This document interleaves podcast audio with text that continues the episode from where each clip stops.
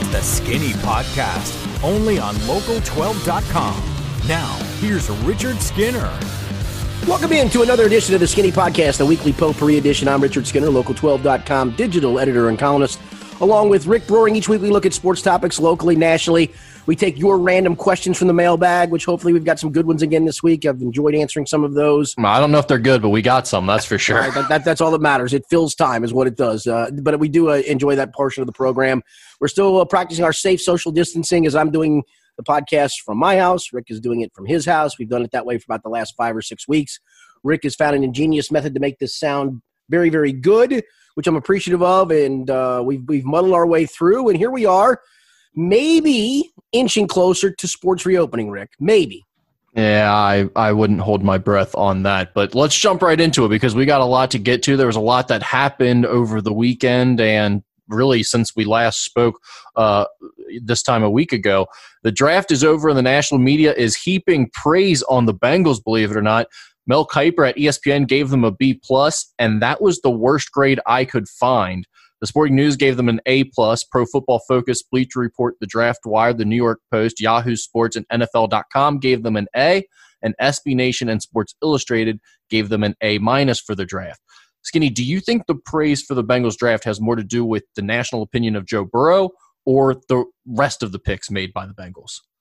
I, I think a little of both. Um, uh, I did a piece on local12.com. I do it each year. I, I, I grade each pick myself after the draft is over, kind of link to the profile that we deal with each player. And then I use, as just a comparison, CBSSports.com does what they call a flash grade. As when the pick is done, they give it a grade immediately. And I use those flash grades. Literally, every one of those was either an A, A minus, A plus, except for, I believe, one, maybe two. Uh, one got a B, and I, that might have been the B and a B minus might have been the two lowest scores they got. So I, think it's one thing when, when there's a, a, set of eyes that has one opinion. I think it's another when a multiple sets of eyes agree on it. Uh, and and and look, I, I, always love the guy that comes back at me. I got to give it an eye. It's like, of course you do, but this that's not fun. I mean, the fun part of it is let's give a snap grade, and I, I think you you graded on a couple things, right? You graded on the value of the pick, uh, what you might have passed on or not passed on, your need when you made that pick, and and I thought they I thought they did exactly what they what they wanted to do with with each and every pick. The only one that I can question a little bit off the off the top is the Notre Dame defensive end Khalid Kareem. He's got great measurables. Um, they talked about his wingspan. He's long. It's kind of Carlos Dunlappy, although not quite as big as Carlos. But he wasn't overly productive despite those measurables. And and to me, sometimes I I want to see that productivity before I see anything else. Yeah, I mean, you know, when you're getting into grading fifth round defensive end picks, if that's what you have to talk about on the negative side or the questionable side, you you have a pretty good draft put together um, in right. theory. And you're right. I mean, all of this is just in theory, but you look back the last few years we've talked about the Bengals haven't drafted very well in recent years. And guess what? During those seasons, they weren't graded very highly after their drafts were finished. That's People right. were scratching their head saying, uh, I don't know about what the Bengals did here. Now, whether this works out or not remains to be seen, of course, but it felt like they had a plan. It felt like the plan worked. It they, they were able to execute it. Uh, it just felt like they were very prepared. The Tee Higgins thing seemed like you know like exactly what they wanted. It seemed like their guy came to them with that 33rd pick, and they were prepared to to keep the pick and, and draft a difference maker if they felt they could get one. And it seems like they feel they've got that guy. And then my biggest concern has been just the feeling that they don't seem to care about the linebacker position at all. And did they get a difference maker in the draft? Probably not, I would say. But at the same time, they made a definite commitment to the linebacker position in the draft. You take a third round pick, a fourth round pick, and you add a seventh round pick that people seem to like as a as a late round potential guy. So I kind of agree with the general opinion that the Bengals had a good draft. That being said, the whole the Bengals had the greatest draft ever and everyone's giving them an A or an A plus. I think that has a lot to do with Joe Burrow and how much yeah, everyone is no, in love with him. Yeah, that, that's the starting point. But but I, I think you're you're right. I think they went they, they went quantity at linebacker, and you can argue whether it's quality or not because it is third, fourth, and seventh rounds. But Logan Wilson, at, at, I think in a worst case scenario, is Nick Vigil. It's not great, but Nick played and was at times okay in this league.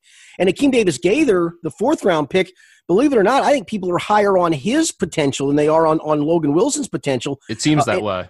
In fact, uh, you know, one of the websites, BetOnline AG, set out odds for for offensive rookie of the year, defensive rookie of the year, et cetera. And, and Davis Gaither actually, his, his odds are lower. His, he's fourteen to one. I think back, he's twenty five to one, which is eighth. I think Logan Wilson is forty to one. And um, for for people talking about uh, looking at you know looking at best pick, worst pick, all those for each team, a lot of people's best pick was Akeem Davis Gaither. So I, I think. I think in today's day and age where you don't have to play three linebackers very often, all you really need, you need one. I mean, it's all you need. exactly if you get right. more than one, then great. You got yourself a nice rotation working right there. So I thought they did that. I, I think the question mark for a lot of people, Rick, was they didn't address offensive line. And um, while I was one that was clamoring for for Josh Jones, the Houston tackle, at the start of the second round, and I did Boy, mock did he slip though. Oh yeah, no, I, I was gonna get yeah. He absolutely slipped. Number one, number two, and I asked I asked Zac this. I think Paul Dehner Jr. of the Athletic asked Brian Callahan, the offensive coordinator, at another point when we had them on Zoom conferences. Does this reaffirm what you guys think of your offensive line? And I think it does. And I, I'm not asking fans. I got into some Twitter arguments with fans about this. Of uh, well, you're wrong. I I'm not wrong. I'm not telling you they shouldn't have. It's their thought that they like their guys. Now, you're going to ride or die with those guys, but they like their guys, and that, that's okay. And the other part is you're not fixing a 2 and 14 team in one off season. You're not. You're going to fix portions of it. You're not fixing all of it. No, to- totally. And my thing is this I don't even think they're actually sold or they actually believe in their offensive line. I think they feel exactly the way I do. And, and the, what I expressed on last week's podcast is that they don't know what they have in their offensive line Right. yet. They've got a couple Right. young guys that they think might be good. You know, Jonah Williams, they're expecting to be a big piece, obviously, but they don't know. Then they have a couple other young guys that maybe they can fill a role, maybe they can't. But if you just keep adding those borderline fringe guys that are young and they never get the chance to kind of play a season out as the guy, you're never going to know what you have. That's- you're just going to constantly point. be shuffling young guys in and out. And that's the issue. If you weren't going to take a, a tackle at the top of this draft that was going to be a, a cornerstone guy like you think Jonah Williams is going to be, then you're right back in that same spot that you are with some of these other, you know, I, I, they like Trey Hopkins a lot, but are you sold that he's he's a dominant piece? I don't know. Michael Jordan, who knows? Su'a-Filo is a stopgap type guy. Um, Bobby Hart, Fred Johnson is a, a disaster over at right tackle for the most Well, they, they want to see, honestly, they like, I think they want to see what they got in Fred Johnson. They like the way Fred played at the end of the year. I think they want to see can he push Bobby Hart for a starting job and can he be the guy? Let's face And- it, in this that's what I- league, If, you go back and look, and I'd have to look at, at, at how recent offensive lines were constructed, I'll bet you a lot of these Super Bowl teams you look up and you go, wait a minute, they've got an undrafted guy there and they've got a six round guy there and they made the Super Bowl. It just, it, it's such a crapshoot. We talk about crapshoots with quarterbacks. I swear anymore with offensive linemen, it's a crapshoot. Oh, it definitely is. And, and that makes sense at that position. I mean, look, it's not like you can look at an offensive lineman and go, yeah, there's an elite athlete. They're all fat guys. You know what I mean? So you, you have to go off this college film that maybe the system they were in just was great for them, but they're not really a dominant player, or vice versa. Maybe they were a guy who who can be really good one on one, but he was in some weird scheme in college that didn't really utilize him the best, or coaches that didn't know how to draw the best out of him. It's a weird uh, skill set that you're asking of guys when they play on the offensive line. So it makes sense that you're going to have so much randomness to whether they work out or not. But you know, going back to Fred Johnson, Bobby Hart, that's exactly my point. I mean, Fred Johnson just another guy where it's like, do you have something or don't you? You just Right. don't know yet. So, let's I find out. Right. So let's take a year to find out. Is Jonah Williams a guy you think he is, but does he look like a guy? If so, great. You can build off of that. And I think Trey Hopkins is a guy they're planning on building off of, whether he's a star or not. He's he's solid, I think. And then from there, you don't know yet. So figure out if you've got one or two more pieces and how many you need to go after next year. And then maybe next year's first round pick is a tackle. To, to shore up the right side of that line, or maybe it's a guard um, to, to go on the interior, either left or right side, to replace Jordan or Su'a-Filo or whoever. So I I like this plan because yes, you absolutely need to improve the offensive line for the future. But right now, there's just so many bodies in a jumble there that if you weren't going to take a guy at the top of the draft that was clearly better than those guys, then it's worth seeing what you have in them first. Yeah, and I think the other part too is if you've upgraded your defense Do you need to score 26 points a game to win? Maybe you only need to start scoring in the low 20s to win games. Maybe you can actually. Well, but that's I mean that's not a winning recipe yeah, to say but, let's but, limit but, ourselves. No, but you're allowed to win games 17 to 13. Sure, sure. And and I mean with Joe I mean, they addressed, Mixon, they significantly addressed the defensive side of the football. And, and Tee Higgins and, and and AJ coming back and, and obviously Joe Burrow, you've you've done some good things. Yeah, I think there's no doubt about it. So I, I think again the the the praise that they're receiving is reasonable. A lot of it does have to do with Joe Burrow, but at the same time, I do think they they really executed their plan well. And whether it works out or not is is kind of besides the point right now because the, the only thing you can ask for is that they had a good plan going in and, and they sort of stuck to it because a lot of years it seemed like that wasn't the case and they were just kind of uh, throwing darts at a board randomly. Yeah, and, and I think it started in free agency. I mean, they felt like it looked like they whether Absolutely. I like the plan of signing DJ Reader for that kind of money or not, that's who they targeted, that's who they wanted, that's who they got, and then they added pieces around that. And and, and then then in addition to the draft, it felt like there was a good offseason plan. I will agree with that. Well, there was no suspense over what they would do with the number one overall pick, but there was plenty of conversation surrounding their first pick in the second round, number 33 overall. They ended up with Clemson wide receiver Tee Higgins with that pick and went on to draft three linebackers, a defensive end, and an offensive tackle. With so many holes, there were a lot of ways the rest of the draft could have played out after drafting Burrow Skinny. What was your favorite pick made by the Bengals? I thought Davis Gaither. I mean, I, I, I got on Twitter about thirty minutes before the this the fourth round started, and I was I was thumping the the drum for him. Uh, he just he has a lot of upside. He feels like he feels like a today's type of linebacker. Um, who you know at Appy State you kind of fly under the radar a little bit. Um, son of a coach, team captain. That seemed to be a theme in this draft for this team. They took I think 16 captains out of the seven picks. Um, and I don't think that's by coincidence. I think that was part of the part of the formula. A guy they saw in the Senior Bowl, a lot of a lot of things. That that to me was was by far my my favorite pick of all. I will say in my mock draft, um, I got two picks right out of out of seven. I think uh, the last couple years I've gotten three of the seven, but this year I only got two of them right. But the other one I nailed, I believe it. I got I got the six round kid perfectly right, Hakeem Adeniji. Um, I don't know how I stumbled upon him, but I I did. So I guess that has to be in there as among my favorite picks because it's the one I mocked. Very well done, um, especially on a six round offensive tackle from Kansas, the, right. the football powerhouse that they are.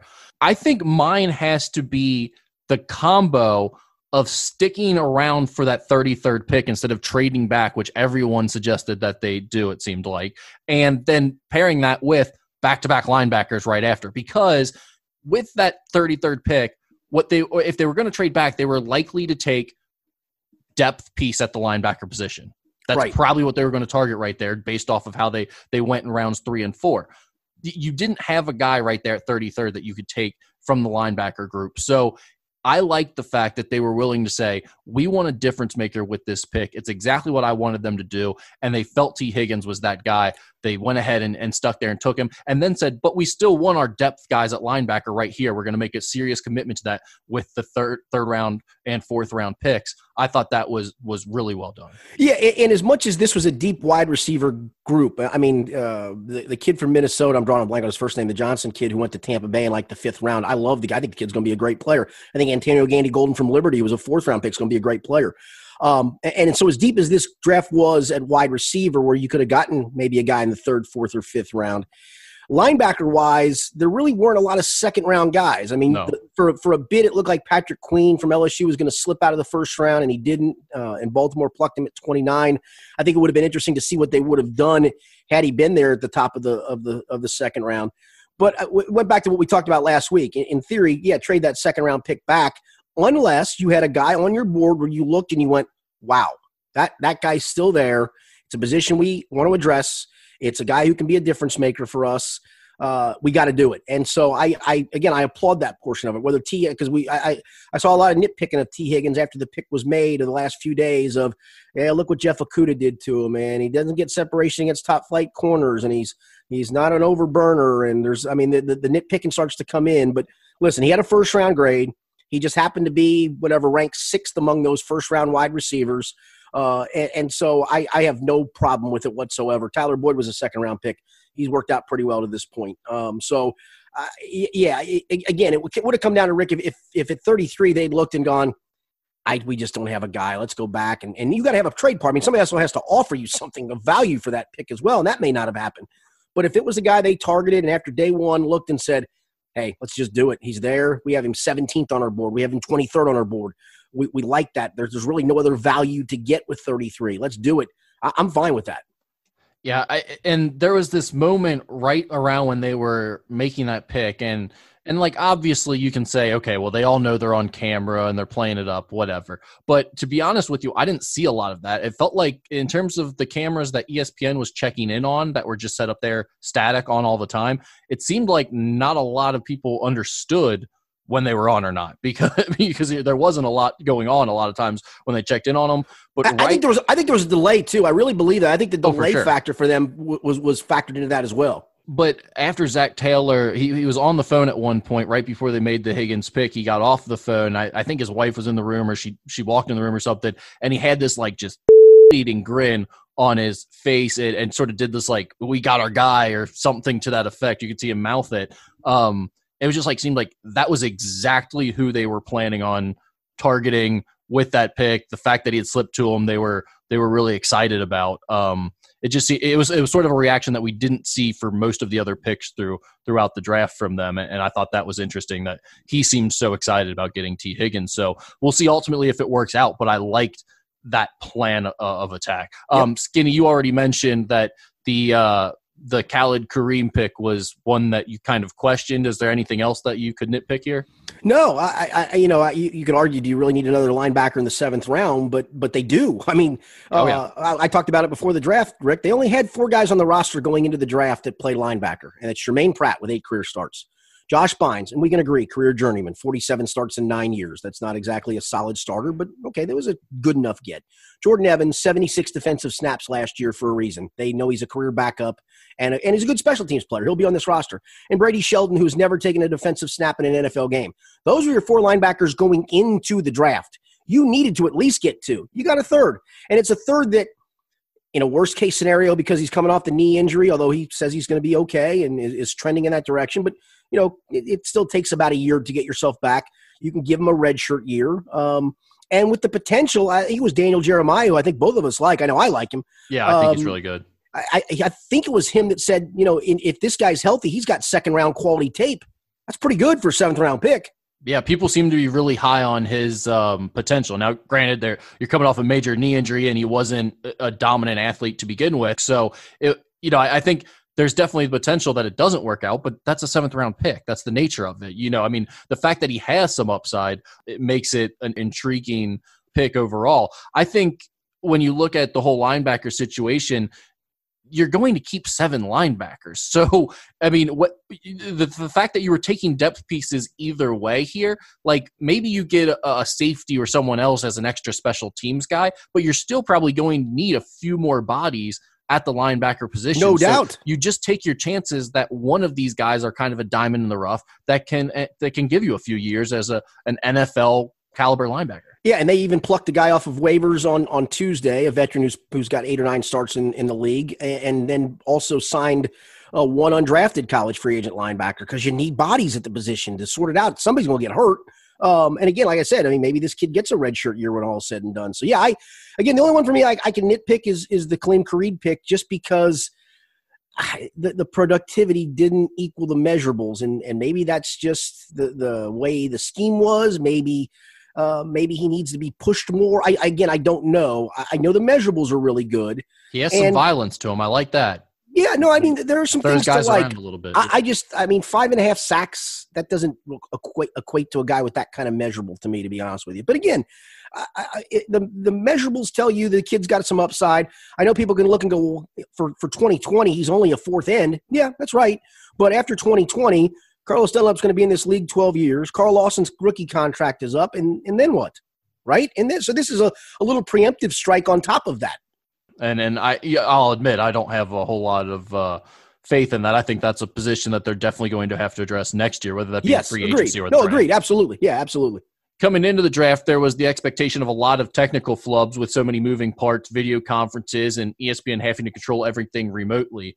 However, the broadcast went off without a hitch, and the worldwide leader has gotten a lot of praise for their coverage. Skinny, what was your overall opinion of this year's draft and ESPN's production? Would you be interested in keeping this format and eliminating the live event at one central location going forward? I, I liked it. I, I, know the NFL wants the live event, and, and, the cities that, that bid on it and, and ask for it, they want the live event. It's going to Cleveland next year. Uh, they just set the dates for that April 29th through May the whatever first or second, whatever that third day of first, I guess.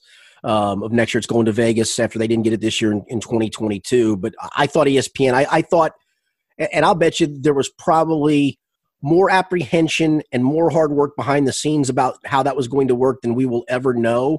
But I thought it was great. I thought the, the emotion of the kids in their house with their parents might be better than them coming on stage and getting the man hug from the doofus Roger Goodell. Totally and, agree with that. Yeah, and um, look, I thought Goodell came off as very stiff, and I mean, he is. He's a suit. I mean, he is what he is. Um, I thought he, you know, I, I mean, honestly, I think he was drunk both nights at the end of the night. I certainly think he was drunk on Friday night for sure. I mean, he looked like he'd had about five bourbons too many, and he was just done with everything. I loved. I think it was Trey Wingo after signing off said, "Cheers, Rog." I thought that was that was a that was a very subtle, awesome way to to end Nod, that. Yeah. No, I, I, thought it was, I thought it was really cool to see the, the, the kids in their house and the raw reaction to that. Um, some of the raw reaction's gone because the teams have already called them, right? So you're kind of acting a little bit. Um, but I still liked it. And I will tell you, from a journalist standpoint, I, it, it, this didn't affect my coverage whatsoever. It no, was I thought the coverage easy. locally was great. I mean, dude, we got the coaches on Zoom right after. We got each of the players. You could actually see them when you talk to them and get a little bit of their personality. And I'll be honest, six of the seven kids were, were really good. Logan Wilson was a little stiff. And look, I don't need everybody to be a great personality. You are what you are. Um, you know, even the I thought the seventh round kid, I thought he was awesome to talk to. He was great uh, very personable, very intelligent. Um, just you know, understood why he was taken in the seventh round. Talked about the injury, was forthcoming. I just I thought it was was great. I if you ask me, my druthers, if you're going to let me cover it, uh, look, it, it's a it's a grind uh, to cover that draft. Trust me. Sunday, I woke up. It felt like I was hit with a baseball bat, a two by four, and, and an 18 wheeler. But it, it's part of my job. Um, but it was awful Thank nice to cover. Yeah, it was awful nice to cover it in a t-shirt, shorts, and a ball cap, and not shave for three days. Yeah. No, I mean, we've talked about how that's become to a certain extent. You know, there are occasions when maybe there's an injury and you kind of want to be with the team on the road or something like that. But for the most part, the the beat writer has very little advantages traveling with the team, and that's not just a, a NFL thing. That's college basketball. Um, you know, I've I see that same thing all the time with Xavier, where it's like because it's so they, sterile. It's just a sterile, it's not. You can't go up to a guy in his locker anymore. They don't want you to do that. They want to bring them to you in a, in a, in a setting they control, and they can control the circumstance. And I get that. But but you're right. There really isn't an advantage to that any longer. Well, and you have to be traveling and everything. I mean, you you are on this this time constraint. You're constantly sort of under the gun when you're on the road as opposed to being in the, the you know the the comfort comfort of your own house gr- grabbing a a drink and, and sitting down at your coffee table with the TV in the background and Google at your fingertips the entire time. And um, yeah, I mean, it, it, does make things easier from a coverage yeah, and standpoint. That, and, that, and, that's the difference. And that's the difference anymore, Rick, is, is 25 years ago, 20 years ago, maybe even 15 years ago not every game was on TV. Everything's on TV now. I mean, was there was there a singular single Xavier game this year that was not on TV somewhere? No, they're all nationally televised. Actually. Right. I mean, exactly. I mean, that, that's the point. It used to be you had to go because you had to be there to see it in person. No, I mean it's it's completely changed in that regard, and I think the big thing is is what you mentioned is that there used to be a lot of value in being there and developing one on one relationships and and getting that banter back and forth during some downtime or when you're just hanging out. But that just doesn't happen anymore. Everyone is so worried about every little thing and controlling the message and the PR game yep. that you just don't get enough out of it for all the money that you're going to put forth. And and to get back to the original point, I thought the coverage locally of the draft was tremendous. It was such a big day for the franchise. And given the fact that everyone's on lockdown and quarantine's taking place and every sports fan was watching the draft, it really felt like a big event. And I thought the local media did just a fantastic job of getting every angle covered and, and producing some really good stuff and even some unique stuff, despite the fact that you're all trying to write about the same exact guys and, and storylines. Yeah, no, I, I I tip my cap to the to the Bengals PR people too. I mean, the Zoom stuff they did it was immediate. There was very little downtime to it. It was a little longer than normal because um, they gave you set windows of you know 20 minutes with this guy, and it felt like some of the questions at the end got inane to the point of we don't have to take all 20 minutes, people. If we're done after 12, it's we're allowed to be done after 12. right. But yeah, but other than that, no, it was great. Did you watch the ESPN broadcast or the ABC broadcast? I hadn't. I didn't realize in in real time that there were two different shows going on. No, I watched the ESPN one. So did uh, I. It just it, it, it's the one I I usually would flip between that NFL Network, and they had basically the same the same one. Um, and for me, a lot of times, once the Bengals pick is made, the sound on my TV goes down, and I don't look up for another. I mean, it feels like I'm getting done writing about one pick, and I look up, and it's about five picks to the next one, which is good. I mean, it was the, the timing of it honestly worked out beautifully for me personally, especially on that Saturday when you get the four picks. Um, yeah, so I, I mean, it's funny. I have to when I get done, I have to actually look back and go, all right, who got taken the last 15 picks? Because I, I don't get a chance to see it. But yeah, I had ESPN up basically the whole time. Yeah, I did too. So we're we're talking about the same thing there then. Uh, And I think from a technical standpoint, the people behind the scenes just did an incredible job. I mean, there were no technical glitches that I noticed throughout the the few hours that I watched and was pretty focused on it most of the time and and was tweeting and looking for stuff and really there was just no funny moments because of technical things that happened. You know, there was No, you know, like you said, Roger looking stiff occasionally, and a kid coming out in his robe and things like that. But think the the one kid grabbing his uh, phone away from his girlfriend. Yeah. But uh, but other than that, uh, uh, there you know that nothing that had to do with uh, their stuff not working. Yeah, no, I, I think the only awkward moment, I think was Trey Wingo asked a question of, a, of the octobox, which is a little too much. I don't need eight different people analyzing one pick. Um, and the question was asked, and I think all eight people nodded instead of one person answering. That was a, that was a little awkward. But I think some of it too is you got eight people and you're going, who's jumping in first? And I don't want to have six of us jump in at one time, and that's why that octobox sometimes is a it's a little much for me. Yeah, without question. I, so uh, that was one of my issues too. Was the amount of analysts that they had on the on the draft, and some of them were just absolutely terrible. I mean, Michael Irvin's Michael Irvin's Michael Irvin and Deion Sanders are a waste of time. Well, and uh, Louis Riddick, I think uh, he they came to him after the Bengals picked Joe Burrow. Mind you, you've had months to know what was coming here, and this is the first time that you're really talking about a pick being taken of the day. So it's not like you're worn out or fatigued by all the conversation yet. They come to him, and he says something to the effect of, "Well, Joe Burrow can do some really, really good things." How is that the first words out of your mouth as an analyst on the biggest stage, the biggest night with all those eyeballs on you? The first question you get asked, and that's what you're saying. That's the filler you say about a seventh round guy who you haven't ever seen before. it- it's that's not what funny you say about Joe Burrow. It's funny you say that. I like Louis Riddick a lot. I, I think he's an intelligent guy and he gives a lot of good analysis most times. But but I it's funny some some of those picks late in the draft, the sixth and seventh round guys, when I did put the sound back up, yeah, he does some really good things. I thought, does everybody do? I guess I guess everybody does if they're getting drafted. They do some really good things. Um, but can you give me a little more specifics than that? And and it felt like he did that with a lot of guys. Well, and, and again, in the seventh round, when you haven't watched any of them play and you're fatigued by the conversation already, totally understand. You're just passing time. You're keeping the show going. When it's the first pick of the draft, you knew exactly who was going to take him, what was coming, and he put on the best display we've seen by a quarterback in the history of college football in his final two games. You don't have anything more than saying really, really, and things in the first sentence. Like that's that's rough. You got to No. be better than that. Daniel Jeremiah should have been the guy doing most of the talking. Yes. Get one or two other guys in there with them that know what the hell they're saying, but not only that, know how to present it in a, a fashion that is consumable and interesting to listen to. They they've got to get that figured out. But for, I would be totally for doing this style draft going forward. I love the I shots too. in the players' homes. I thought that was way more genuine and and cool to see. Like Joe Burrow there on the, the couch with his parents and just felt like so Midwest. I mean, that felt like every one of our homes growing up, right? It did. No, In- in you're right. Exactly. Kentucky. With the bad was- curt, with the bad curtains, the bad Yeah. couch. I mean, all of it. I, I loved that moment. So yeah, I would be all for this style going forward, but just narrow down the amount of analysts that you have and, and get the couple elite guys on there.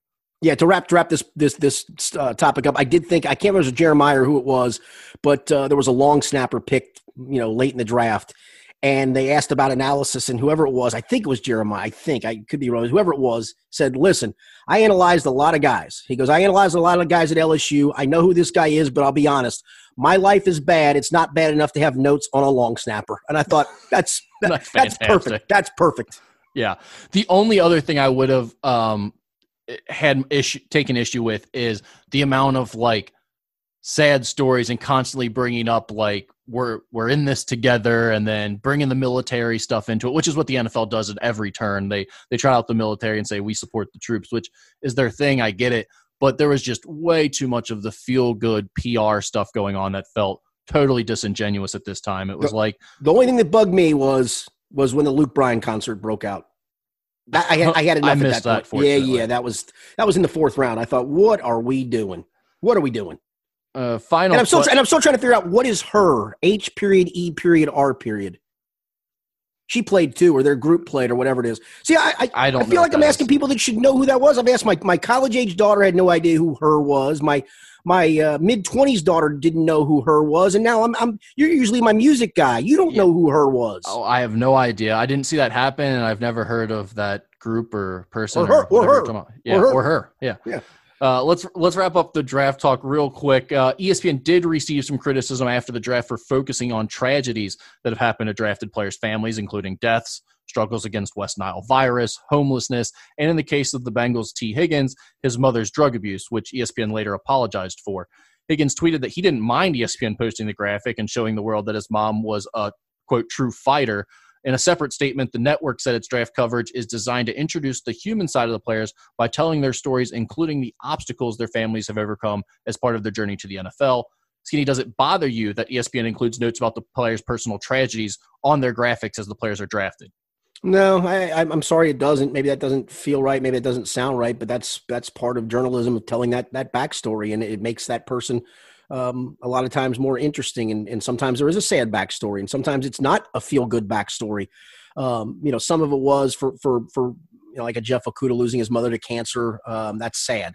Um, for Tee Higgins, that's tragic, um, but it is part of the story. And um, I, I, I, I know some people well, may not find it relevant. I, I think it is relevant. I think it is what what that's part of telling the story. It, eh, so I think there are a couple parts to this, and there there are layers to it. But on the just the note of it's part of the story, I don't know if I really agree that like on the day of he him becoming a professional football player, that something his mother got in trouble for decades ago is part of that story. I, like if he had gotten trouble in college and there were red flags about his character, then okay, yeah, maybe you tell a story about him getting in trouble. But to me, this isn't like a, something about journalism where you need to tell the story. Now, I do think like you can add some depth and and show like look at what this kid overcame to get to where he is.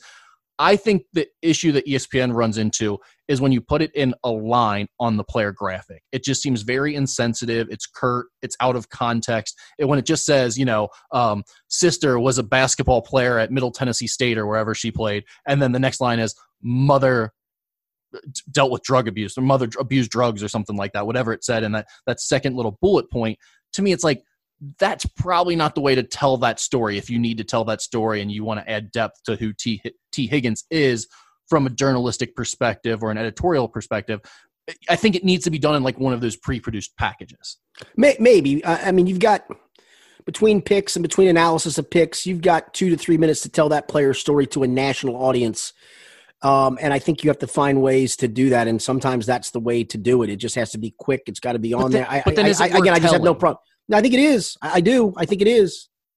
I, I don't. Again, I just think you run it. You're gonna. Here's okay. Whether it is or not, I think you can avoid this situation of getting screenshotted and everyone yelling at you on social media if you don't put it in a nice graphic for them to screenshot. If you have your analyst maybe tell the story and and give some of like, hey, he told me at the Senior Bowl or whatever that he he dealt with this and it was a hard time again, it needs context. I think when you just have it there in a bullet point right underneath uh, two really positive things like ACC player of the year, um, sister plays basketball somewhere, mother was a drug addict. It just doesn't really make sense to include that in a graphic like that. And I get where why people screenshot that and say, "Why are you doing this?"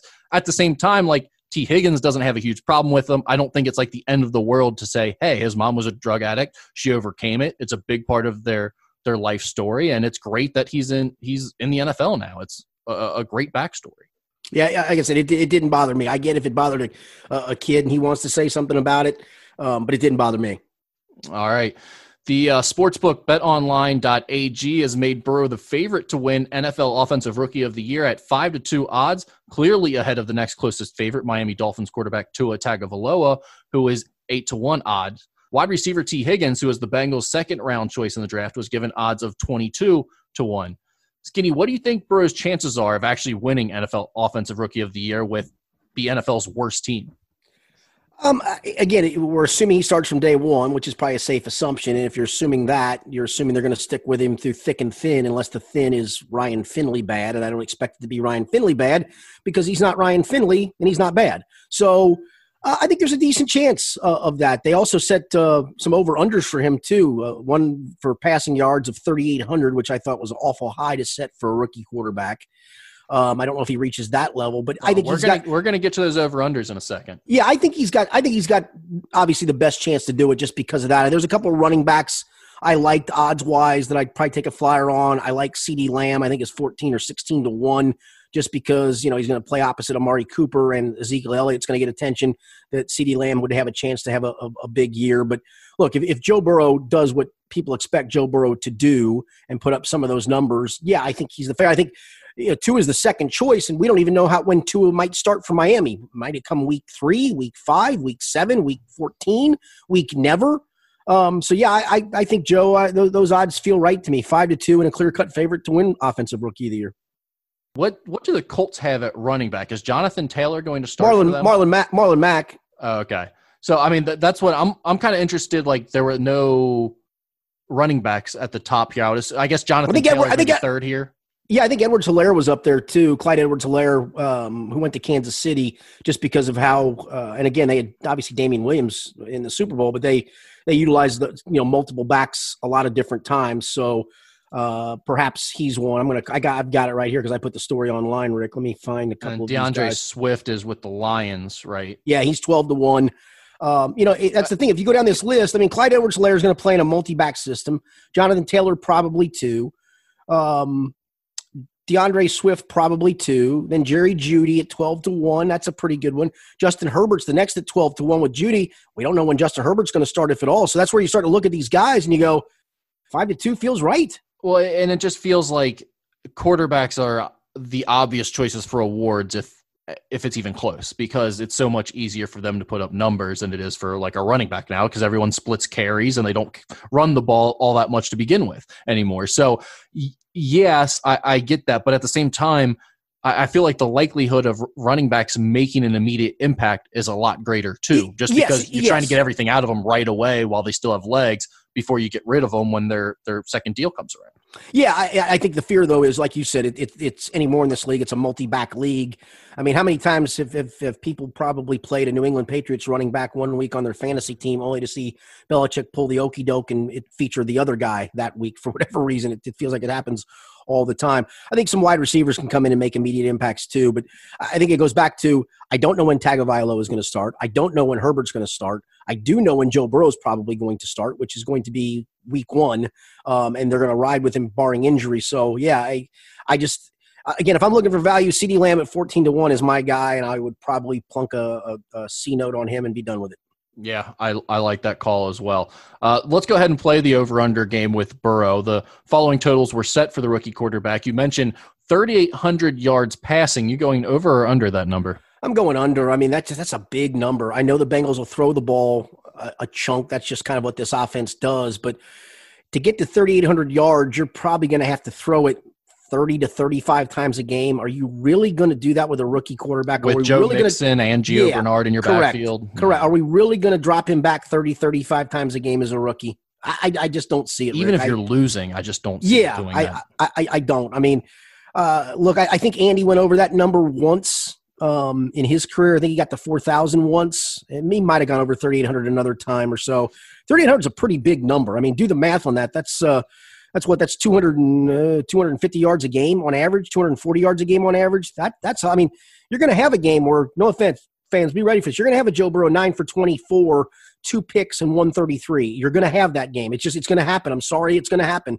Um, and, and, so to to make up for that game, you're going to need a couple of 350 yard passing games. That's a lot for a rookie, bro. Yeah, it is. Uh, Andy Dalton did it twice, by the way. He threw Okay, for twice. 4,200 yards twice in his career, once in 2013 and once in 2016. Um, I was trying to pull up the uh, the passing yards for this past year to see where that would where that would rank real quick here. I was going to say, I, I, let me. I'm going to do this off the top of my head as you do that. I'm going to say out of the NFL quarterbacks, I'll say How many threw for more than uh, thir- 3,800. 3,800? Yeah. I'll say eight. 14 actually Okay, did. all right. Uh, Baker Mayfield hit that number. He threw for 38 27. He's the cutoff line between him and Kyler Murray.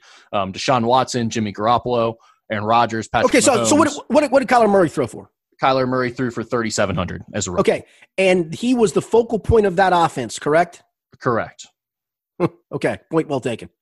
Yeah, I mean exa- exactly right. I mean he threw threw the ball uh, 542 times. So All right, that uh, that is that is roughly that's 34 35 times a game. I think that's doing the kid a disservice. Yeah, I would agree with that. And I think a, a lot of people would agree if they watched the Cardinals last year. Carson Wentz, Derek Carr, Tom Brady, Russell Wilson, Matt Ryan, Philip Rivers, Jared Goff, Dak Prescott, and Jameis Winston, the other quarterbacks who threw for over 3,800 yards this past season. So, yeah, I, I mean, I've got to go under on that number. That just seems Yep. like a really high number. If you would have set it at about 36, 35, Right, then I'd think then, then I would feel really uncomfortable betting the under in today's The- NFL. the other part to this too, and again, I'm not wishing this on anybody, so don't take this the wrong way. Um, you're also then assuming he plays all 16 games too, that he's healthy for all Sure. 16 starts. That's a hell of an With assumption. that offensive line. right, that's a hell of an assumption to make. Yeah. Uh, over under 24 and a half touchdown passes for Joe Burrow. I think I'm going to go slightly under. Um, I'll go. I'll go 20, 20ish, 22ish. I, I don't think. I, I, I think I'm. I, I think I'd play the passing yardage number under. I don't think I'd touch this one if you made me go make a wager on it. But if I was leaning, I'd lean towards the under. Yeah, by the way, Andy Dalton has done that four times in his career, gone over that number. One of them was his his second season in the NFL, by the way, but his rookie year he did not get there. He threw for uh, 20 touchdowns that year. Uh, looking at the NFL guys from last year, it looks like the cutoff there is Tom Brady and Daniel Jones were the last two. Uh, they- There were 14 guys total to throw for 24 or more touchdowns last season. So, um, well, actually, 24 would be just under the number. So Tom Brady and Daniel Jones did not make that cut yeah, last I'm, year. I'm, I'm going. I, if you're, if I'm leaning, I'm leaning under. I just. Um, he's got weapons though. That's the one thing he does have. He's got some weapons that can get into the end zone. Drew I'm Sample. Uh, yeah, he's not one of them. I, I'm. I'm. I'm going to lean under there, Rick. All right. How about the interceptions at 16 and a half? I'm going to go under there too. I mean, I, the one thing I look if, if I'm I'm not overly sold on Joe Burrow like everybody else is, like he's the next coming of Tom Brady and he could be the greatest of all time. But I do know this: even if I have my criticisms of him, one of the the I guess one of the positives I can say about him throughout his career, even that that year two years ago, where you're like, yeah, those numbers weren't great, they weren't. But you know what he also didn't do? He didn't throw interceptions that year either. He's really good at taking care of the football. I'll go under. Yeah, I think uh, just about every fan in Cincinnati is going to to rush to the sports book as soon as they open, or or maybe head online to Bet Online AG and uh, plunk down some money on that because Andy Dalton only threw more than 16 interceptions twice in his career. Last year in the NFL, there were only three quarterbacks that did that. Uh, I think everyone expects Joe Burrow to have a little bit more poise and presence than than Dalton did, and, and certainly not be one of the bottom three in, in interceptions. Do you, do you have a, what, what did how many did Daniel Jones throw? And he did not start all year, so we got to give a caveat on that number too. A Uh, little bit. Same for touchdown passes, but yeah, Yeah. how many? Daniel Jones started 12 games and he threw 12 interceptions. Okay, all right, So he was 24 and 12. Now Daniel Jones did have some fumble issues, but that's not part of this wager here. Uh, Kyler again, like Murray said, also threw 12, by the way. that's and that's a I, I you know I would have guessed way over that if you So did I. He was 20 and 12, which isn't Yeah. really that bad. I would have expected Yeah, like, like I said, wh- whatever criticisms you have of Burrow arm strength, whether you believe last year's numbers were a fluke and a one year wonder, again, I still would go back to that year two years ago where the numbers weren't off the charts. But you also look and go, dude only threw five picks that year too. He does take care of the football very very well. Yeah, I think that 16 and a half is the best bet on the board here. I would I I go under that number even before the under 3800 passing yards. I think I'd go the under on both of those, and I'd skip the uh, the touchdown pass bet. Same here. All right. Skinny at its meeting this week, the NCAA Board of Governors supported rule changes to allow student athletes to receive compensation for third party endorsements, both related to and separate from athletics. It also supports compensation for other student athlete opportunities, such as social media, businesses they have started, and personal appearances within the guiding principles originally outlined by the board in October. The board's recommendations now will move to the rules making structure in each of the NCAA's three divisions for farther consideration. Divisions are expected to adopt new name, image, and likeness rules by January to take effect at the start of the 2021 22 academic year, which essentially means that student athletes are finally going to be able to make money off their image and likeness, like we've been talking about for years on our various uh, podcasts. What are your takeaways from how this is all going to play out? Yeah, it's something that we've talked about that, that should be should have been done, should be done, and it, looks like it's going to be done. Now, I, I, do wonder this. Now, you do have to have a minimum scholarship limit to be considered Division One. You have to offer a minimum amount of scholarships. But I also wonder this is the cynical side of me. The, the, one part of me says, look, this was coming and it's the right thing to do. And regardless of, of COVID 19, that this was probably going to be passed anyway. But the cynical part of me also says that this was passed with the idea of if if budget concerns come about because there's no college football because they just missed this NCAA tournament. I think I saw Texas Tech just cut its athletic budget by seven million dollars. At what point does that impact scholarships? And now you tell a kid, listen, all we can get the NCAA maybe they cut back to 50 full scholarships. I don't think that's going to happen, but maybe they do. Maybe maybe they go to them and go, look, we can't pay for all these scholarships. You're going to have to set the minimum number is going to have to go backwards. So you can offer 50 fulls, 30 partials, and part of that is listen, kid, you're still getting some money to come to college and you can go make money on your own too. So so have at it. That's the cynical part of me. The other part of me says this was coming. It's the right thing to do. I, I have no problem with it. And I don't know how anybody can argue with it, to be quite frank. Yeah, and even even from that cynical point of view, like the last guy, last couple guys on your roster filling out those partial scholarships or guys who aren't even on scholarship, they're not the ones who are going to benefit from making money off their image and likeness. No, anyway, but, but the thing is, Rick, they, they can also at that point go get a job too. And I don't, I, yeah, but, I don't, I don't mean this to be callous because you can't do that currently. You can't even go if you want to even go make money. You're still not allowed to do that in your season sport. You can't do anything. Well, you're not allowed to by the rules. But the reality of the situation is these guys couldn't do. I mean, unless there's a few entrepreneurs out there who maybe either started a YouTube channel and has a have a social media following, or they have some type of other weird yeah, business right. that they started with friends or something where they are legitimately an entrepreneur. But aside from that, the people who don't have some side gig that sort of they can do randomly like that, you don't have time to go work some summer job or something when you're on an NCAA Division One basketball team. That's no, there's just no way to yeah. do that. Yeah, um, realistically, so and, and have a chance to actually compete in your sport. So, um, yeah, they're, they're, look, uh, there's other things like players are going to be taxed now on that money. Some of these guys are going to. My guess is they will just be essentially like um, 1099 private contractors, similar to you know stuff we've done media wise. When you do a random freelance gig for someone and you right. get taxed on that money at you know either quarterly if you're doing it regularly or at the end of the year when you when you file for your taxes some of these guys are going to find out how much it sucks as a college kid to only earn 10 grand for the year and then pay taxes on that 10 grand at the end of the year if you didn't put put it away you know to pay wait, your taxes. wait, you mean the government takes this money away from me? Yeah yes, yeah. yes they do. Uh, it's going to be interesting to see how some of that plays out but uh, from from i think the big thing is in america you should have the opportunity to go out and like again the one of the big things that i think these players get now with the benefit of playing ncaa athletics is the platform of it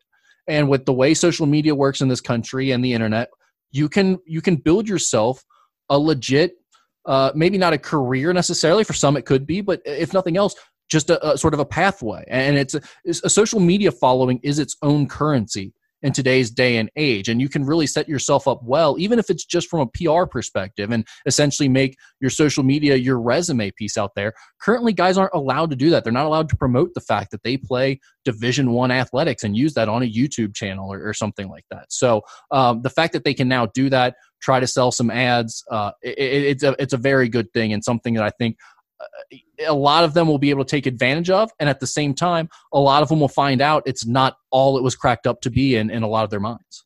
Yeah but again when you get a chance to, to make money off of your your likeness and image you should be allowed to do that. I mean my, my daughter is a dance theater major at, at kentucky. You know what she does in the summertime she performs in, in productions and guess what she gets for that? She gets paid for that. Um, she actually was starting if, if not for covid-19 she would have started a, a theater production in april where she was going to get paid while she was still finishing this semester out well, I mean, you know, that's part of it. And don't you think you know Joe Burrow could have ran a pro camp No. like just like they do in the NFL, where they have all these kids come up and and pay X amount of dollars to attend? Correct. That's something that they'll be allowed to do now, and right. uh, that'll be a huge benefit to a lot of these kids, especially the ones with a, a huge national audience. Yeah, no, I, I again, I the downfall is none, and, and that, I think the old argument was, well, colleges can't pay for this; they're not paying for it, so don't worry about it. Skinny, one of the big stories over the last week has been the development of the new G League pathway system, which actually isn't exactly a, new system by the G League, but the way it's working is new. And they're forming a developmental team this year, which is starting to pluck some of the top high school stars that were destined for the NCAA. It's it's causing an interesting situation because these guys are now able to to earn upwards of half a million dollars playing for this G League team for a year as opposed to going to, to school as a one and done, and then they can enter the NBA draft a year later. Th- This team is going to go around and play a handful of exhibition games and essentially practice and work out together and prepare themselves for the NBA draft. What are your thoughts on the new G League system and its impact it'll have on college basketball? You're taking some good players away from college basketball, but honestly, I don't think it impacts it at all. I think college basketball is going to be just fine. It, it's we're not talking about 100 and, 150 to 200 players suddenly out of the system. You're talking about a handful, and that's fine. They're one and done anyway. You're going to see them for a year, and then they're going to be gone anyway. Look, would I would I have been disappointed not to see Zion at Duke? Sure, uh, I, I probably would have been, but you know what? College basketball would have survived that year. Would it have survived all these Kentucky one and duns? Yeah, it would have. Um, uh, look, I, I, I, get it. Um, the, the, the thing that it's, it's coming to is I think we're going to get again back to the point of we're going to stop the one and done. And if kids want to go out of high school, they can. And if not, they're just going to jump to this G League thing, and that's fine. It just okay. It opens up a spot for somebody else. I, I know some people talk about this as the ruination of college basketball. I, I'm not buying it. Look, is it, it, it it's some talent that's gone, but okay, I, I college basketball is going to be fine. I'm, I think Xavier fans are still going to root for Xavier. Kentucky fans are still going to root for Kentucky. Michigan State fans are going to still root for Michigan State, and nobody's going to know any differently. Is it going to be disappointing for for Mick Cronin and UCLA that they lost a good player? Yeah, it's going to be disappointing, but at the end of the day, college basketball will survive. It'll be just fine. Well, I am fascinated to see how Mick Cronin, since you brought it up, is able to quickly turn over his rosters from year to year now that he's working at UCLA with all of this stuff going on. Well, the on. one the thing I'll say, Rick, is is and maybe this is going to eliminate some of that where you're you're you're not turning your roster over uh, as much because a lot of these guys are going to jump to this portion of it, and now you're going to have to build more two, three, four year type rosters just out of necessity. yeah, I think this is only an option for A a, handful. a handful of guys Yeah. every year. And it, it's, you know, like you bring up Zion. I think he's an interesting example, especially with the NCAA now allowing the players to make money off their image and likeness.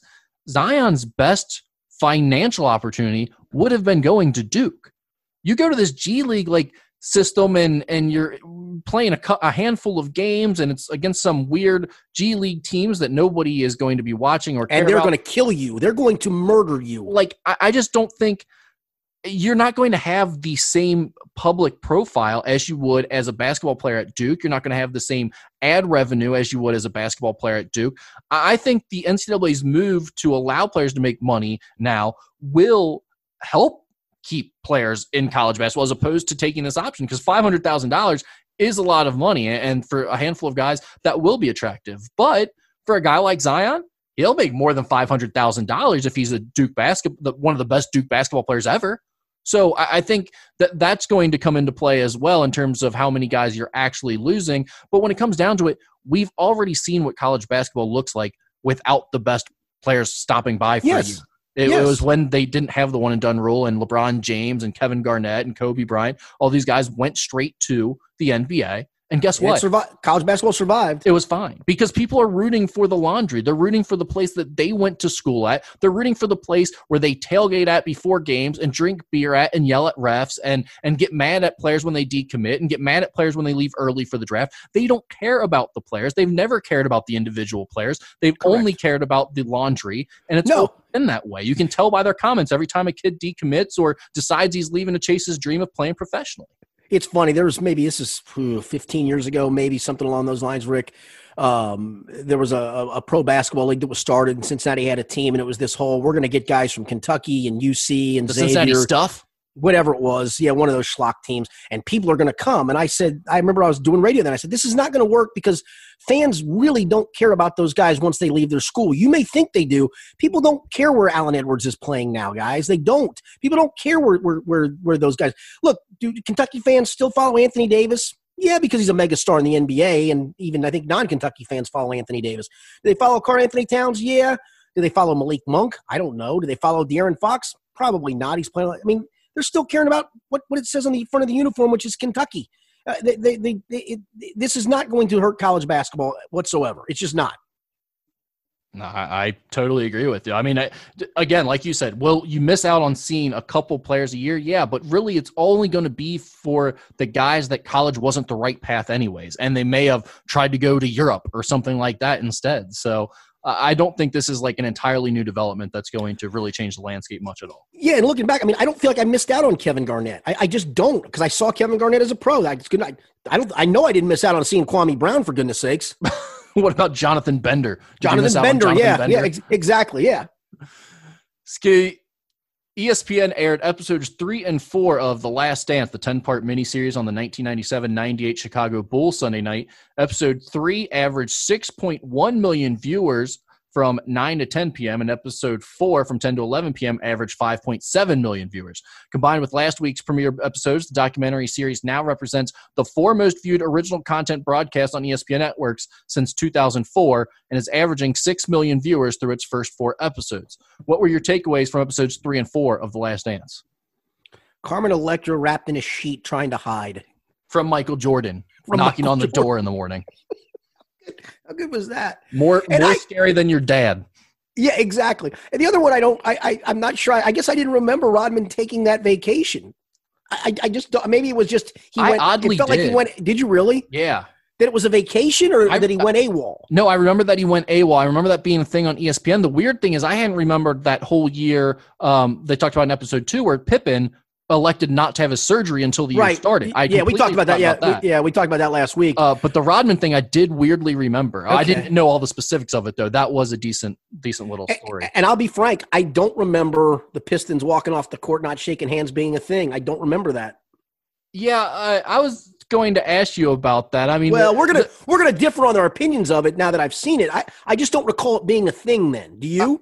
No, uh, that's what I was surprised by, and I'm surprised that you don't recall it being a thing because I figured you, you being the the sportsmanship guy that you are, you were going to be like, "Oh yeah, it was terrible. It was the worst thing ever. They didn't take enough charges, and then they didn't shake hands after the game was over." And uh, I'm surprised to hear you say you don't even remember that happening. Well, and, and, it's possible I don't remember watching the end of that game either. It was a blowout, and I could have moved on but, to something but it else. Seemed like it was a story that continued on I, afterwards. I don't. I don't remember. I don't. Honestly, I don't remember it being a thing. I really don't. Um, Everything's so different now with social media, right? Yeah, yeah, yeah. Like you don't get it if you if you happen to just not watch TV for a day or two, like you might have missed a news cycle. You you weren't going to have it constantly slammed into your feet all day. Well, I'll be honest, 25, 30 years ago, coaches in the NFL didn't run across the field to shake hands. They would either, you know, just give themselves a kind of a high wave and run off the field, and that was just the way things were. So some of that stuff's changed. And, and I'm there's no doubt some of the, the handshake line is hokey, but it is a thing, and I think it is I like it. I think it I and maybe it's just because for me in the handshake line now it's a lot of kids I coach in AAU or coached against, and it's good just to say hello and and and tell them good game or whatever. Especially kids I coach and give them a hug, and and because that's the you know I don't see them as much as I used to see them. Um, but I I just again I go back to that. I, I the thing I do like I like as much as I you know you know me I think sportsmanship is important. I think it's extraordinarily important, and I'm a big believer in it. I like the fact that Bill Laimbeer after the fact just owned it and said, I wasn't shaking their hands. The hell with it. I, I yeah. give him credit for owning it. I really do. Isaiah, on the other hand, Isaiah's going to say whatever the wind blows, He's man. so he, annoying. Yes. Yeah. Now, I would say this if Isaiah didn't make the dream team because of that, that's ridiculous. Because Isaiah should have made it yeah, I, I I don't really care about the pettiness of, of those old guys. I think it's so funny how they all act like they were so tough, and and today's players were too buddy buddy and caught they up in feelings on them. social media. They would have killed them. And it's like you guys were so so petty. Uh, the whole handshake thing. I don't have an issue when guys just walk off the court after a loss. That uh, it doesn't bother me at all. Like I, I think the handshake thing is a totally silly construct anyway. But and, and now that coronavirus exists, you really shouldn't be doing it. It's just not healthy. It's a good um, point. But uh, at the same time, the orchestrated, we're going to walk off with seconds on the clock as you're still sitting on your bench. Yeah, that's Bush. That's Bush is, League. Is exactly like Horace Grant said. Straight up bitches. Yes, no they, they were straight yeah, up agreed. bitches for that move. I mean, that is yeah. so soft to do that, and I think it, the fact that you you had to think about it ahead of time of like we're not going to do this. Now I care. Now I think you're being a loser. I, I will say that the, the look on Jordan's face um, in that camera shot, it, it was almost one of amazement. Like, what are, are they really doing this? Yeah. Oh, it was really? a great shot as yeah. they're walking by him. And he did, and he didn't say anything to him. It was almost like I'm going to look at you like, what? What is this all about? No, I think I think there was that moment of like we broke them. We finally did Maybe. it. Like we got past Maybe. and we broke them. Look at them walking off in shame with their tail between their legs. I think there was a, some pride there that they made it happen. I think they liked the fact that they did it. At the same time, I think there's no doubt when Jordan had made a point to go shake hands after the last two years, when you know how much he hates losing. The fact that none of their stars were able to do the same, I think he it's the reason he has zero respect for those guys to this day.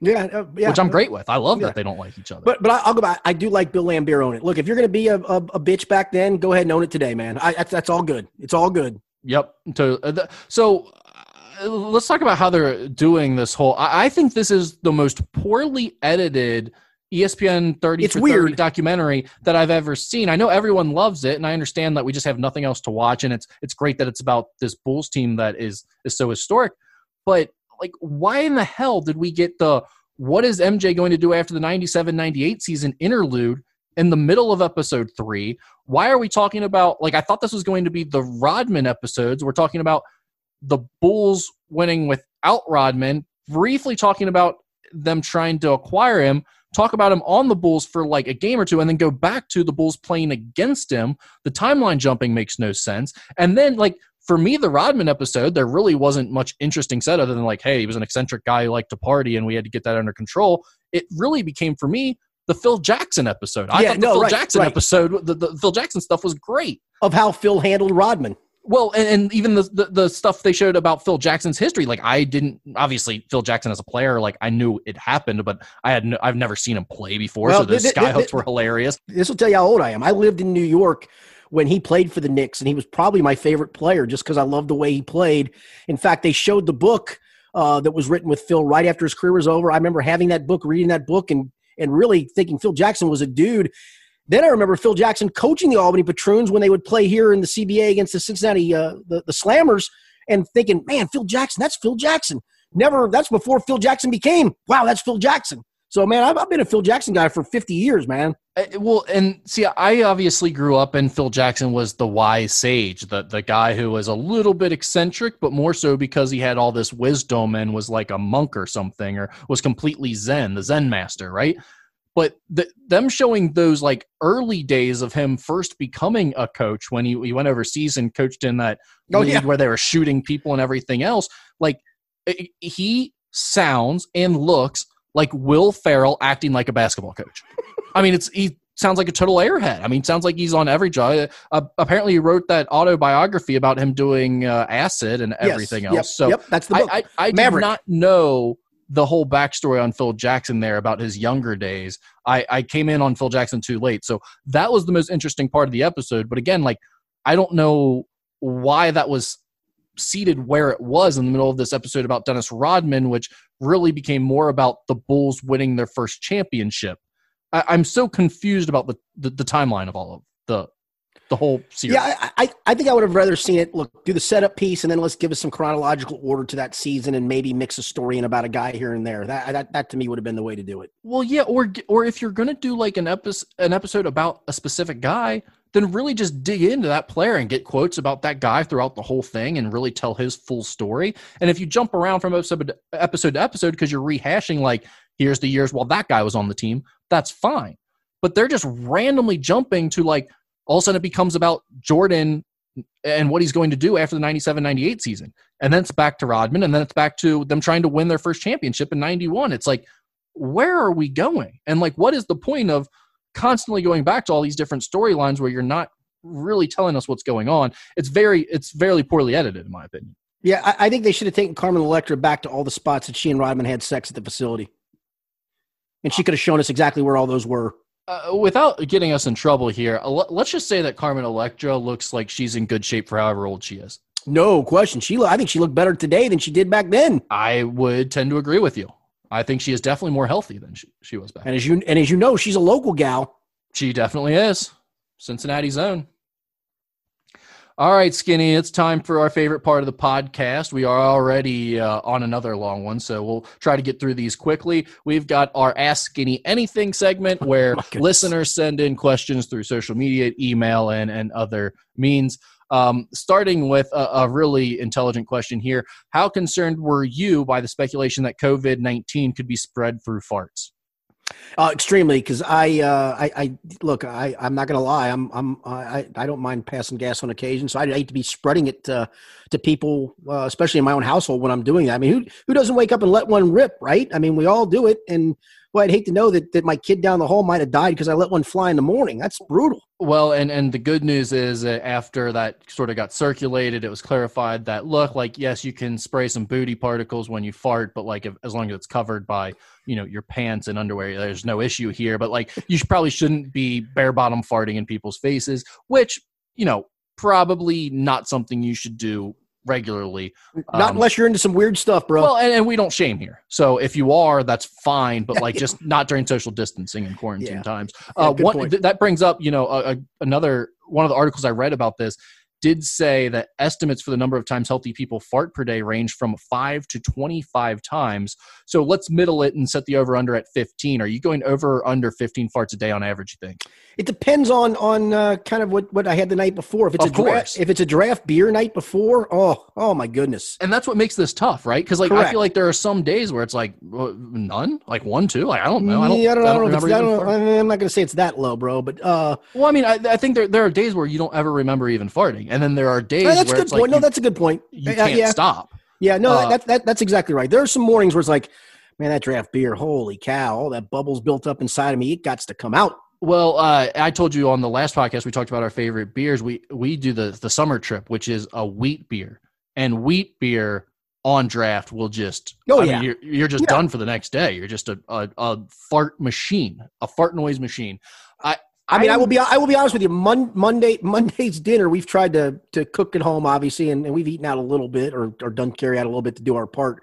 But for the most part, we've eaten a lot more meals at home than we've probably ever eaten in the last twenty years combined and Monday was kind of a one of those days where we just got tired of making formal meals, so we just went uh, we went beans and beans and franks and oh, uh, and and and and, uh, so I had that and a few beers and um, I bet you were a delight in the morning. Yes, yeah, I'm just going to leave it at that. Yeah. I'm a big overnight farter. I wake myself up in the night all the time by just ripping the, yeah. like a loud fart.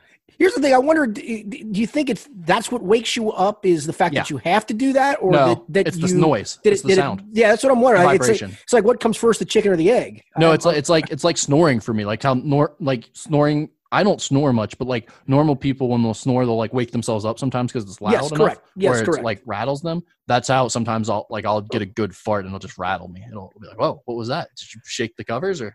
I'm not gonna lie. That, that might be the best question of the questions asked podcast to this point. Yeah, it really it really got into some things there. Um, someone else, which this probably isn't the question to ask us, wants to know what happened to Kim Jong Un. Is he dead? If so, will his sister Kim Yo Jong assume power and be accepted in the male-dominated North Korean society? I'm going to ask this question though. Yeah, sister, hot or not? I have. I'm going to have to Google that now. I think she's got kind of one of those. If you like those those those female Chinese assassin movies where you're like, man, she's she's a bad girl, but man, she's hot. She's kind of got that going on, man. Uh, let's put it this way. I wouldn't say no. Yes, correct. That's yeah, correct. I was not expecting his relative to. I know like it. That. Agreed. Agreed. Um, I got to say he gone. we haven't.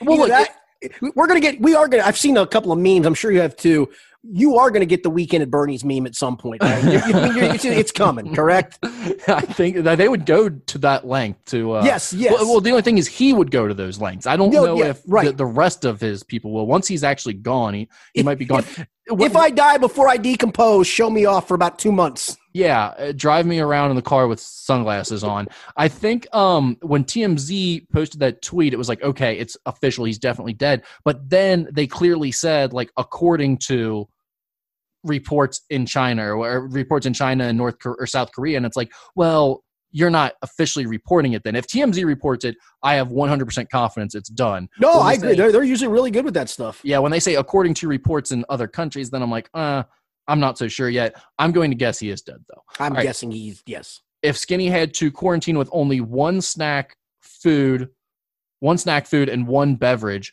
what would it be? I mean, the, the beverage, it's well, Beverage Heineken or whatever beer of choice. Yeah, cor- correct. Yeah. And uh, what's the snack that you would choose? Because it is water based, so you can.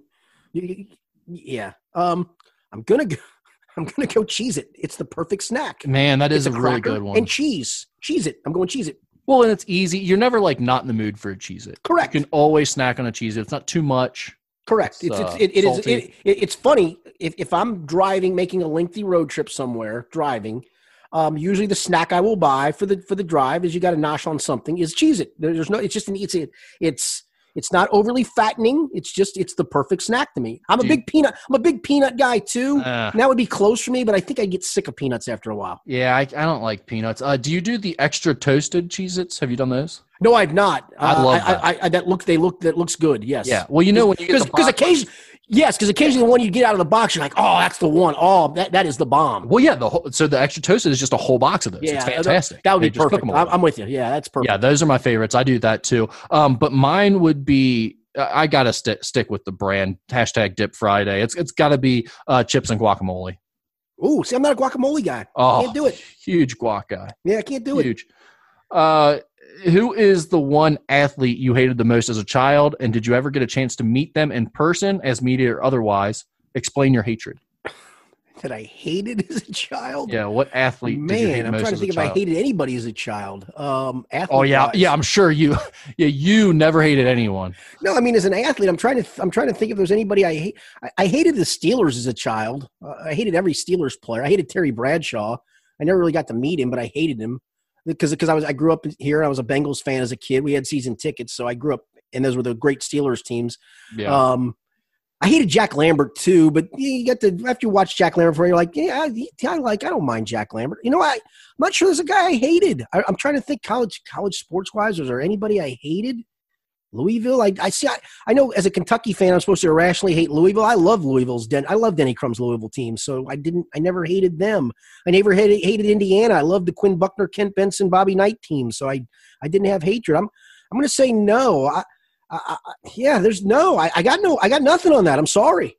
For me, uh, Big Ben would be an easy one. I mean, I was a little bit older when he came into the NFL, I, I guess middle school, but uh, definitely hated him. And then I did interview him when I was covering the Bengals, doing locker room stuff for for the the opposing team as as the third guy, and uh, was in like media scrums with him. So I didn't like officially meet him, meet him, but he was a pretty big douche in those uh, scrums. Even Oh, I can so- imagine. Yeah, there's no doubt about that. yeah, part. so he lived up to the, the hatred. Um, and, and really, I just hate him because he's uh, a pretty huge raper and he played for the Steelers. uh, and uh, I'm I, I uh, it's not you. You probably shouldn't say it in this like in this time, but I'm not a Kobe Bryant guy. I've really always disliked him. I his whole persona. I think every about everything about him is annoying, fake, silly. yeah, A Rod falls in that category, right? Oh yeah, the most inauthentic human of all time. No, no, no, no question. Until he started teaming up with uh, Big Cat and, and doing the the Corp podcast and everything, and like somehow Big Cat has kind of humanized him and, and made him somewhat likable for for a lot I, of. I, uh, I will say I will public. say on the on the flip side of that question, um, I grew up. Uh, I was I was in in my late teens, early college years, and for whatever reason, irrationally loved the San Diego Padres through the '70s into the '80s. I don't know why I irrationally loved them, but I did, and they got good, and they brought up a fat outfielder who I just fell in love with, Tony Gwynn. And uh, one of the cool parts when I was working at the at the Cincinnati Post, this was in the early '90s. Uh, I served in a bunch of backup beat roles um, in addition to covering some high school stuff. And my boss knew I was a Tony Gwynn fan, and he said, "Hey, you want to go do a takeout on Gwynn when the Padres come to town?" And I did. Went down for 30 minutes, just sat at his locker talking to him. And that, to me, I'm not a hero worshiper by any means. You know me well enough to know that. But that was really cool. The fact that I mean, I literally said, "Hey, man, you got a minute?" He goes, "Yeah, let me go grab a chicken leg and a biscuit. And I'll come back." He goes, "Whatever time you need." I thought, "Holy cow!" And this was when Tony had been in the league for 10 years, right? I mean, he he was a star at that point. Yeah. And there we were. We were talking hitting, basketball, because he was a really good basketball player at San Diego State. And that to me, That's that the one where- crazy thing. that, Like, that's the one where occasionally you're like, man, I love this guy. As, as I've watched him, please don't be an ass. Couldn't. It was the exact opposite. It was. It was the honestly one of my favorite things I've ever done. the the basketball thing with him is still crazy. I know he looked a little bit different in college, Right, but still, when you see him like when he was you know ten years in the the MLBs and just ripping singles and doubles into every gap known to mankind, you're like, wait, he was a really good Division One basketball player. That's Yeah, right. I would not have guessed that. Um, yeah. The the next question on the list is what was the most deserving technical you've ever received, and what was said or done? Oh, this is and this guy. He he's a, he's still refing today. He's a young guy still. He was really young then.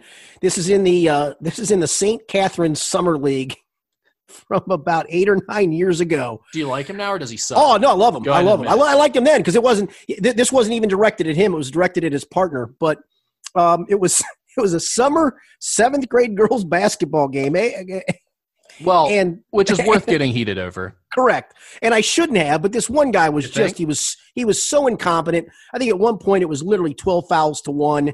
Uh, which I look, I always think that whenever you hear that, seven fouls is zero, well, yeah, because probably that other team's fouled seven times, the other team hasn't. But this felt like I was getting jobbed, and I said something a couple of times, and finally, as this guy went down the floor, I said, "Hey, tell your partner he might as well kiss me because he's done everything else to me tonight." Oh, Bingo. I, and I deserved that one. I, I owned it. I just I said I kind of gave him a wave, like, "Yep, you're right. I'm good." that, that's that's a pretty solid one. I'll take that. Uh, would you rather have to? A lot of people want to know about Coach Skinny on this podcast. oh Would- my! Would, you rather have to coach basketball where you can only call plays and can't say anything else at all, or be able to say anything but you can't call out any plays? Oh, I'd rather be able to say anything and not call out plays. Yeah, I, I'm the I- exact opposite. I see. I, I'm a. I got a bunch of sets. I just don't like running a lot of sets because kids don't remember where they're supposed to go, what they're supposed to do. Kids don't scream worth a damn anymore. I I've just gotten to the point. I literally got to the point of just playing five out, pass and move because I just get tired of trying to call a set, watching the screen go wrong, watching a guy who screens. Who's a freshman in, in, in high school that, that still doesn't understand when you set a screen, you can either pop or roll, and they just kind of screen and stand. I call it the screen and stand. Yeah, um, that's that's effective. Th- those are my yeah, those are my favorites. Screen and stand. It's like, dude, if you'd have rolled, you got a layup. That would have been your layup. That would have been your bucket. So you know, why don't you just earn yourself that? No, for me, I'd rather be able to say anything and not call sets. I I have to wonder though. Does this mean if I can't say anything? I mean, this question was directed at you anyway. But if you can't say anything, does that include not being able to talk to refs? Because that would change my thought. If it, if that was included, then I'd agree with you. If I'm allowed to yell at refs but just can't say anything else to my team other than plays, I would take that option. Yeah, I I have let to be allowed to yell at refs. and I'd let the kids call the out of bounds unders, right? Because I'm not allowed to do that. Correct. Yeah, you're not allowed to call any Yeah. plays. Let the kids call the out of bound unders. I mean, you'd have you'd have you'd have some sets. I mean, hell, you got a point guard. Let him call the sets. Yeah, now I'm I'm going with uh, uh, call the plays and not allowed to say anything else during the game. So, so you're a big set guy.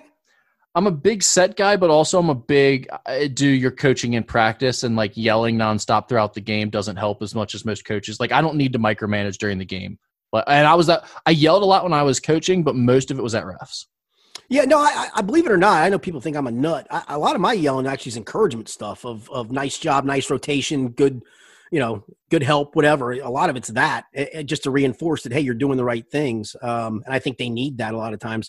To me, though, I just like I said, I've gotten to the point of I, I put sets in and they look great in practice, and then you put them in the game where you're going a thousand miles an hour and Fred doesn't run it the right way. And I mean, dude, we put a set in for for a regional tournament game in high school, and it was a set that was really an easy set and the, the the way the set started, the kid went to the exact opposite side of the floor, and it only and we only had done a walkthrough that day fifteen times with the set. I mean, honestly, you can't remember where to go when you start the action. That's really difficult.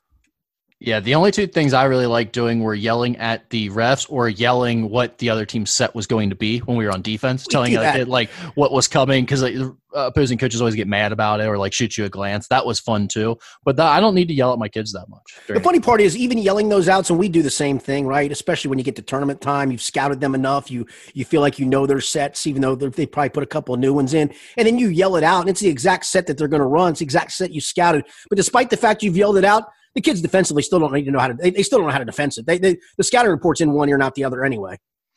All right, and finally, Brian Snow wants to know that uh, if a high school prospect put out a mixtape of nothing but charges, would that be an automatic offer from Coach Skinny? No question, Brian Snow. You you know better than that, baby. That I, that kid may not be able to to, to, to to clank a two footer. He may not be able to shoot a free throw. Hell, he may not be able to run up and down the floor. But for me, he's got a spot on my team any day.